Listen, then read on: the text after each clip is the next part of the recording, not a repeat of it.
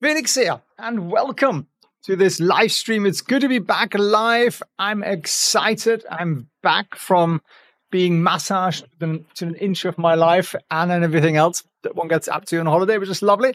And um, it's an interesting day today, and I want to look at. It's not a doom and gloom video. I want to look at where are we? How high can we go? What's the smarter thing to do right now, potentially, than buying stocks? I will also give you Goldman Sachs put out a paper today where they run through things that they think are going to go up and things that are going to go down and how that pair could actually make a really nice trade. I want to show you that. And I'm also going to do a live trading training, which I'm very excited about. In literally one hour, and you can join me for free and you can see how I made I don't know, 105% last year, 129% the year before. We're up 13% so far this year. That's always return, return on capital employed. And I'm not promising you those outcomes, but I promise you that I'll teach you what I do and how I do it. And that's a three step process. It's way simple. It's super suitable for beginners. We literally have taught people who've never had a brokerage account. And come and join me. That's what I'm saying. It's free. felixfriends.org slash webinar take about 90 minutes to walk through. We do some real life trading together, and you can ask me all the difficult questions, pummel me with them. I look forward to it. felixfriends.org slash webinar. I, I, I, I love doing these because I think people are getting a lot of value out of it, and, and that's really what this is all about. So let's share my screen. Let me see where the chat is. The chat's here. Good morning, everybody. Brilliant. And here we are. So felixfriends.org slash webinar for those of you who could not hear. How, how exuberant are we? Are we actually talking up this rally more than we we possibly should? Because look at where we were in mid January, mid late January, 23 January. And we've not really done that much more, have we? This is the NASDAQ. Okay, we've gone up 160 points. That's not that much on a almost 18,000 point index. So from that point of view, we haven't actually done all that much here in the in the last month. We've achieved very little, li- relatively little, despite a lot of excitement around Nvidia and so on. So that's just one thing I think always just to like anchor our our expectations. Now, a lot of people in the industry are talking about this, and this is 1995. Party like it's 1995. I don't think there was a song about 1995. What was 1995 famous for? Friends, maybe? I don't know. What, what, what's your what's your uh, what do you remember from 1995? Let me know in the chat. And this is literally the Nasdaq 1995, and it looked pretty similar. And if you go forward, or zoom out rather, this was 1995. And it was the beginning of a massive, massive bull run. I mean, enormous dot com bubble, and then all the way back down again to pretty much where it started. And then it took like what ten years to get to get back, maybe even fifteen years, I think, to get back to where it started, which is also a perspective I always wanted to bear in mind. Like, yeah, stuff goes up in the long run, but when we really overshoot, it can take really long period of time. Japan, 34 years, I think something like that, 30 plus years anyway. So, what am I trying to say here? I don't think we're quite at the super bubble stage, but I think we are getting there. And therefore, we want to be a little bit smart about it. We want to be a little bit cautious about it. There are some stocks that are perhaps better opportunities than others. I think Google, for example, might be one of these. This is Goog. And Google has trended up like the rest of the market, but not as much. And it's come down a fair bit, and it t- tends to do that. It retests its sort of longer term uptrend again and again and again. And each time we hit that, it's actually a really nice buy opportunity for people who have a longer term horizon. In 1995, Pablo Escobar. Oh, okay. The Macarena was back then. Oh, God, that was a ghastly dance, wasn't it? I was always against that. So here we get into something a little unusual.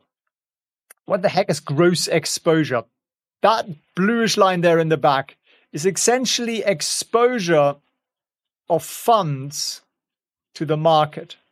And they have a lot of money. They have more money than they've ever had, and they are longer and more bullish than they've ever been.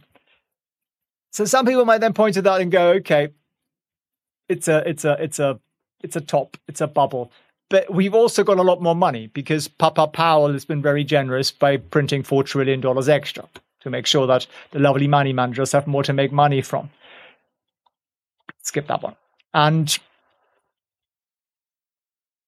that's also a bit of a complex chart to look at, isn't it, really? Yeah, it's just showing that. Okay, let me explain this. That volatility, which is kind of fear, is very, very low. And when it's very, very low, like it was here, and the market keeps rallying up, then typically the market comes down to kind of catch up with it.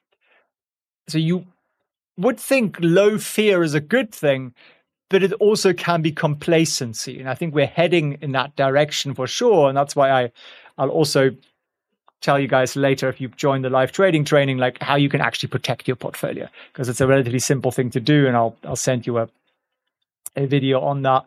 Uh, that's China stocks rebounding here, and I did a little video yesterday from from Manila from my hotel room, and I was saying hedge funds are selling, and some of you guys in the comments were like, "Well, they're selling. Who's buying this? Are, are you saying that retail investors are big enough to buy what hedge funds are selling?"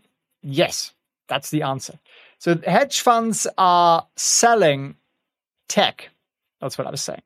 Massive amounts of it. And unusually large amount to it. And what are they buying? Real estate. Why? Hedge funds kind of have to be contrarians to outperform the market. If you just do what everyone else is doing, you're going to get average returns. If you are doing the opposite, you potentially get very, very large returns. So that's what they're doing. They're, they're buying materials, utilities, and, and real estate. That's essentially where they're shopping, and they are ditching what has done the best, which is tech and healthcare and, and industrials to an extent, actually, industrials. The numbers just out of are atrocious. We got to know are you wearing shorts right now? You know what? I'm actually wearing trousers today which is very very rare. I i generally refuse to live in climates where you have to wear trousers. I think it should be warm enough 11 months of the year to be able to wear shorts which is pretty much what we got here. But today it's a little bit nippy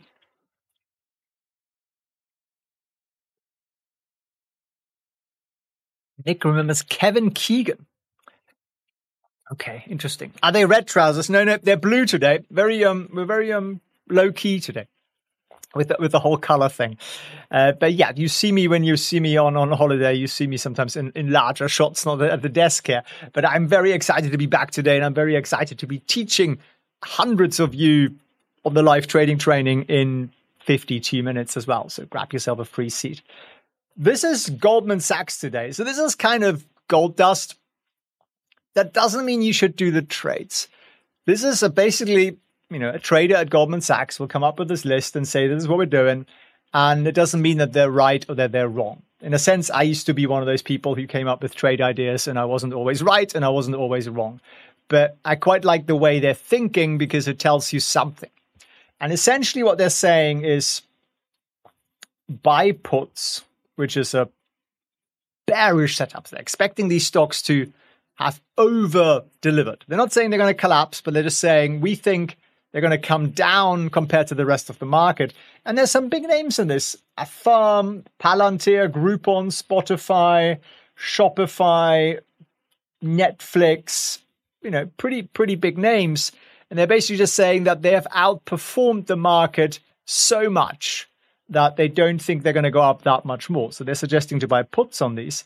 And then, and this is kind of this is hedge fund thinking. And maybe people sometimes say to me, Felix, your stuff's just too complicated. And I, I, I struggle to make things simpler, but I'm trying.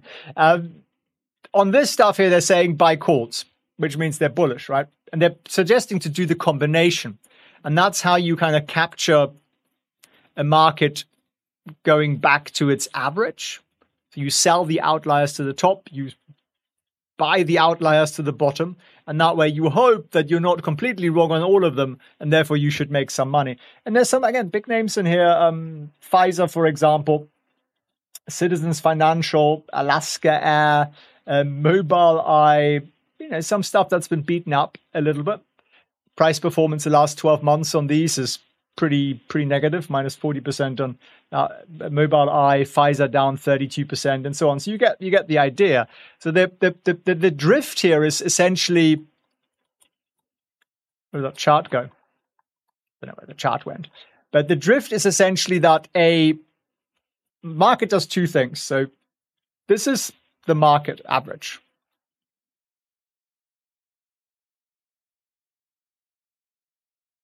And then you get your outliers, your sort of bullish outliers who are doing this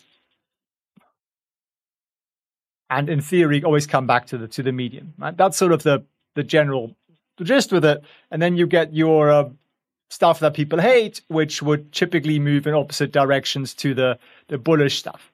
So the theory being that as long as they come back to somewhere in the direction of the the average, you could actually make money in both directions. And that's the sort of thing that I, I quite like. I'm not saying you should do this these trades, but it, that's kind of the idea. I hope that makes some sense.